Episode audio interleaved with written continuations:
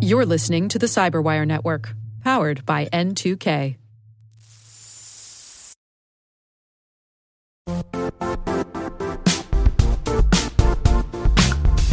The IT world used to be simpler.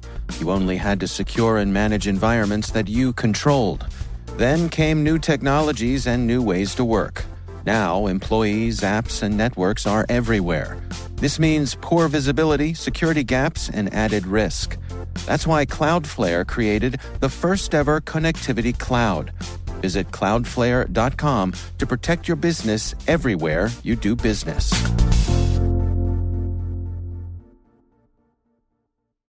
Remember, one of the ways you can help support our show is by leaving us a review on iTunes. We appreciate you taking the time. Thanks. Patriotic hacktivists talk turkey to high profile Twitter accounts. The hide and seek IoT botnet spreads swiftly through specially crafted peer to peer communications. Vulnerabilities are found in the Electron Developers Framework. ICOs are heavily targeted by criminals. Bell Canada was breached, and the Mounties are on the case. Ontario transit operator Metrolinx is asked how it knows North Korea hacked it. British Prime Minister May takes a swing at secure messaging and tech companies generally. Fancy Bear doesn't like Olympic luge. And what's the significance of a values statement?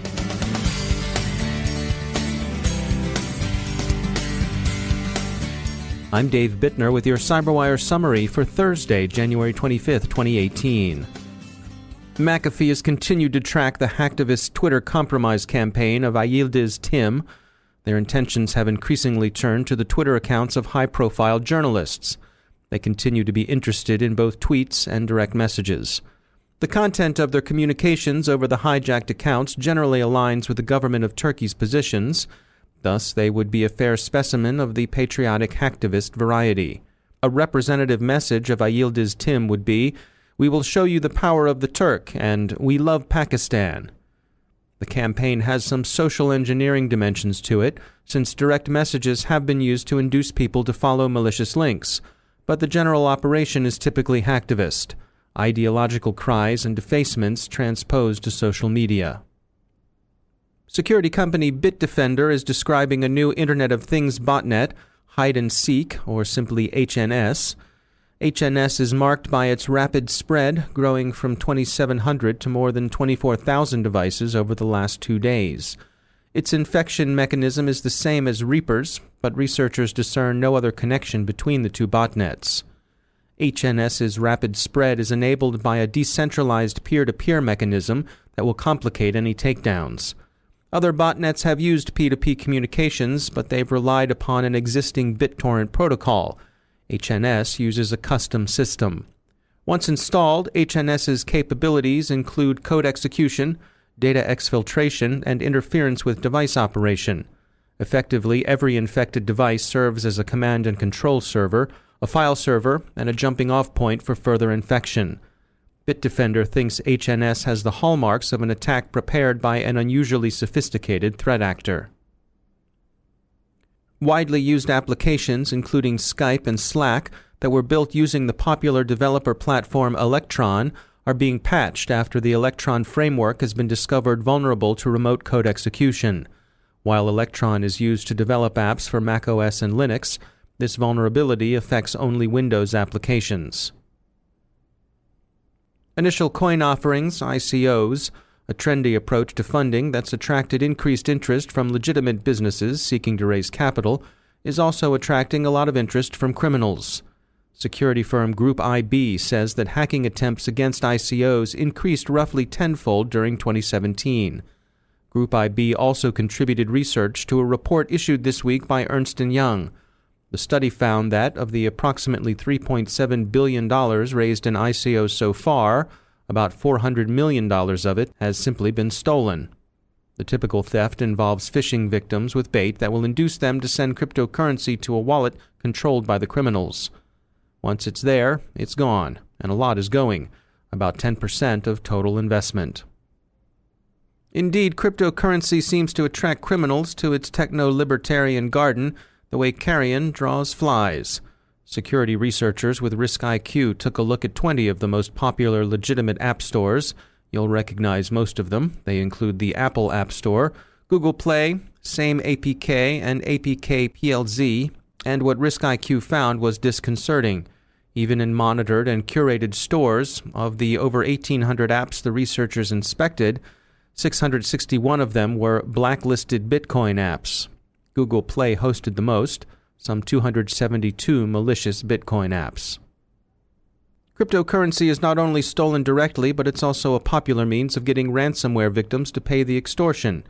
The SANS Institute has been looking at this section of the criminal to criminal market. They found one ransomware as a service offering that's ridiculously user friendly and run on a royalty model. All you, the aspiring criminal, need do is specify the Bitcoin address to which you want the ransom delivered, and then select the amount of ransom you wish to demand, between a hundredth Bitcoin and one Bitcoin, and in a matter of seconds you get a malicious PE file you can turn loose on your victims. What do the proprietors of the service get? 10% of whatever ransom their customers collect. It appears to be either a proof of concept service or perhaps one that's still under development.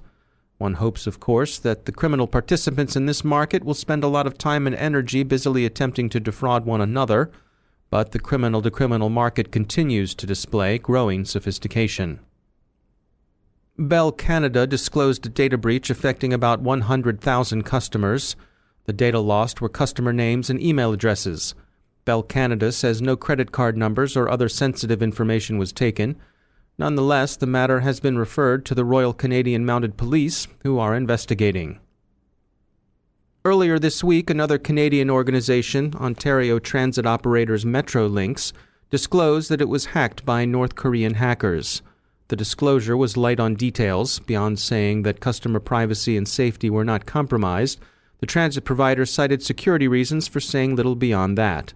But sparse as details were, they were very specific in their attribution.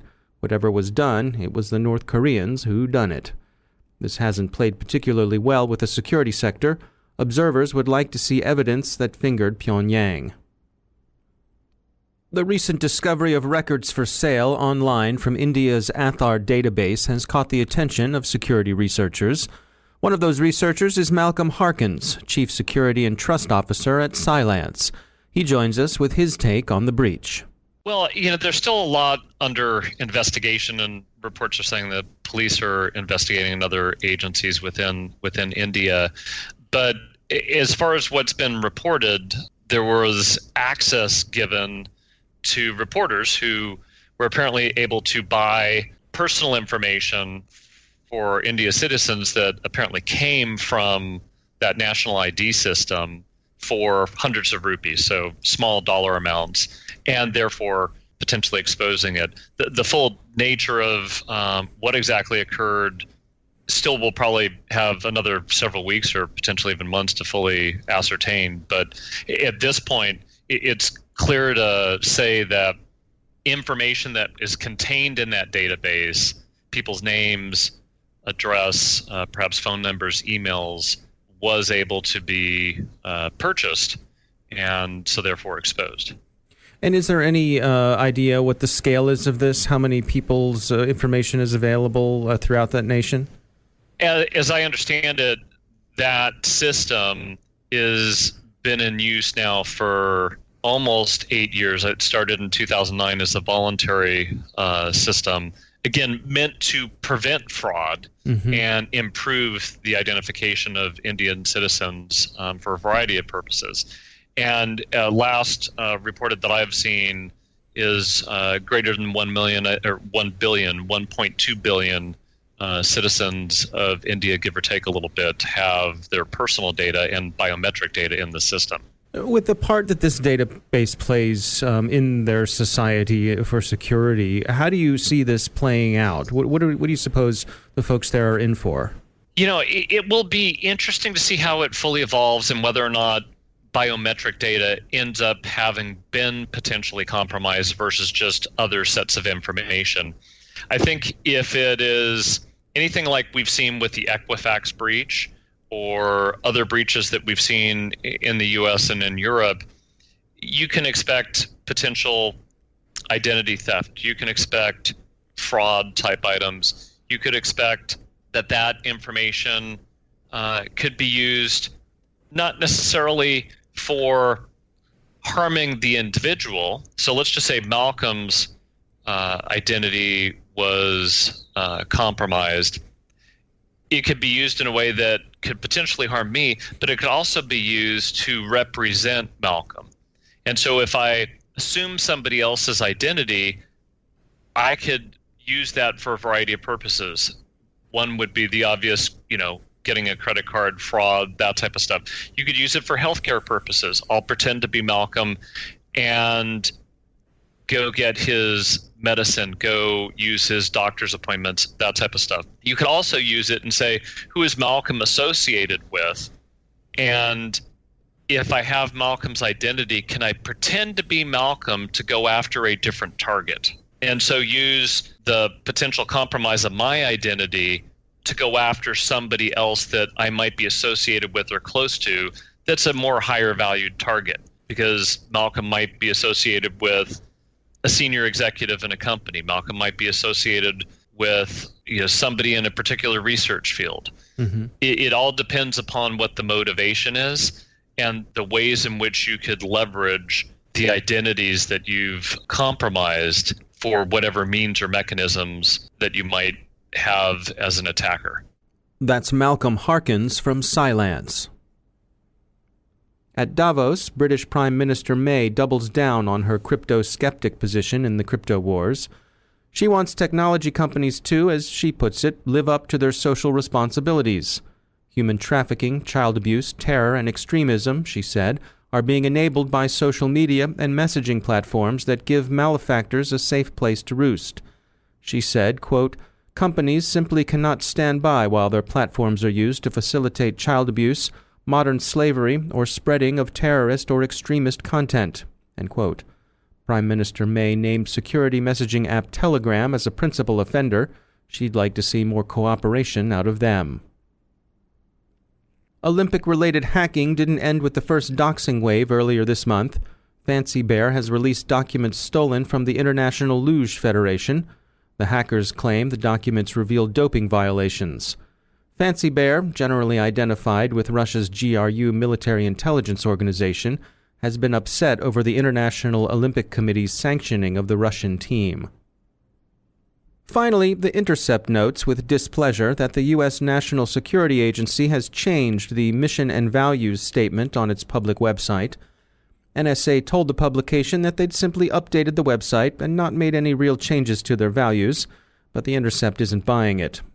We've taken a look at both the new and old versions, and we have to admit that the changes look mostly verbal to us. The values of honesty and transparency that were in the old versions still seem to be there, albeit in a different form.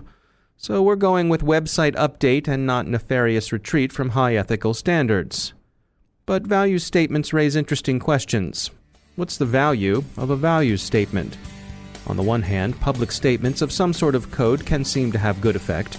One sees this sometimes in military organizations, for example. But on the other hand, they can also be so much marketing argle bargle. One of the most famously high minded corporate value statements of the last few decades belonged to Enron. Talk amongst yourselves.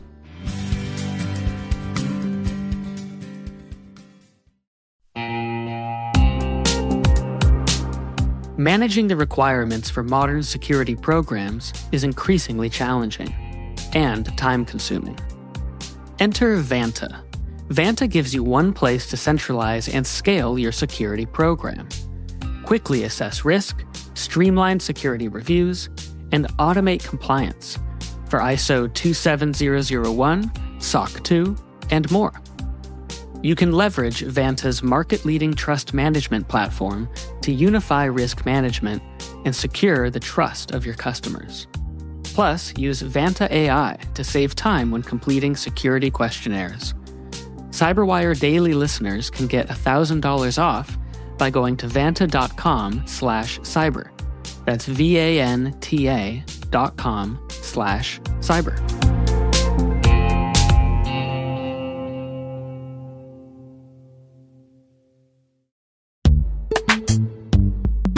In the dynamic world of enterprise security, identity architects and IT leaders face a major challenge.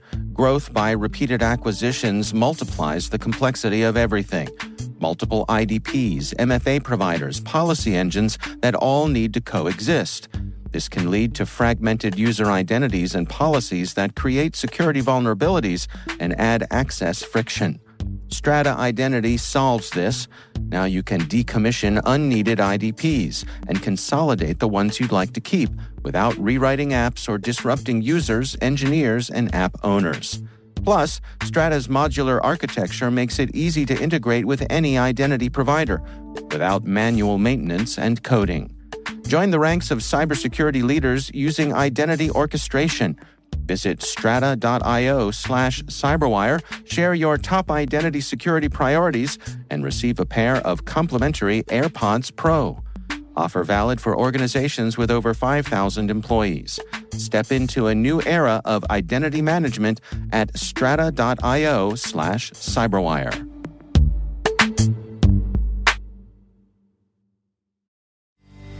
And I'm pleased to be joined once again by David Dufour. He's the Senior Director of Engineering and Cybersecurity at WebRoot. David, welcome back. Um, here we are a couple weeks into 2018. Uh, what's on your radar for this year? Well, you know, uh, cybersecurity, of course. Um, uh, you know, a lot of a lot of things are going to probably carry over from last year, and and you know, we'll see some things we've maybe been talking about for a while actually start to happen um, this year. Uh, and, and, top of mind for me, David, is ransomware. Um, if if you know people have heard you and I talk in the past, they, everyone knows that's one of my favorite business models for uh, cyber criminals.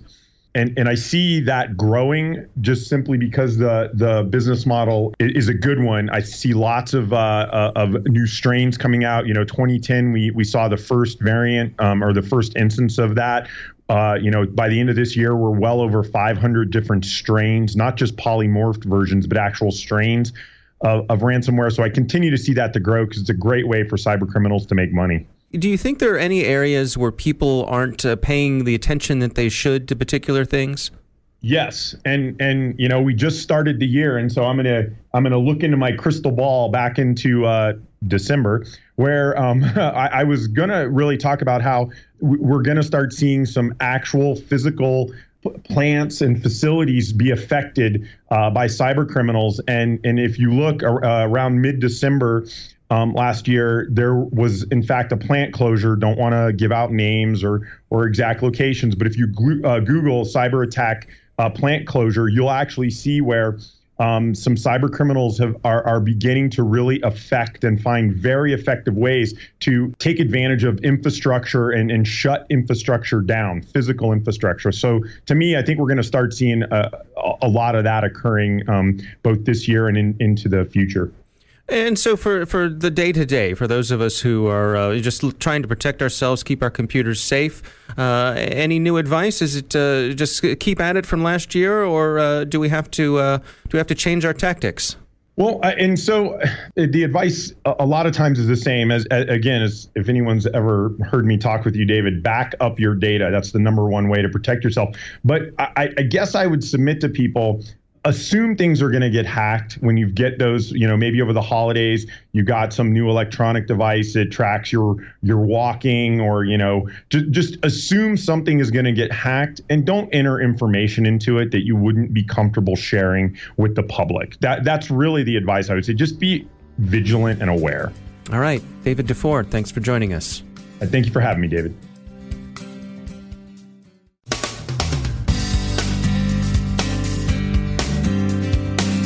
And that's the Cyberwire. For links to all of today's stories, check out our daily briefing at thecyberwire.com. And for professionals and cybersecurity leaders who want to stay abreast of this rapidly evolving field, sign up for Cyberwire Pro. It'll save you time and keep you informed. Listen for us on your Alexa smart speaker, too.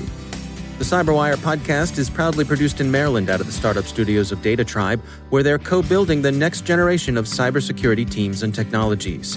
Our amazing Cyberwire team is Elliot Peltzman, Puru Prakash, Stefan Vaziri, Kelsey Bond, Tim Nodar, Joe Carrigan, Carole Theriault, Ben Yelin, Nick Veliky, Gina Johnson, Bennett Moe, Chris Russell, John Petrick, Jennifer Eiben, Rick Howard, Peter Kilpie, and I'm Dave Bittner. Thanks for listening. We'll see you back here tomorrow.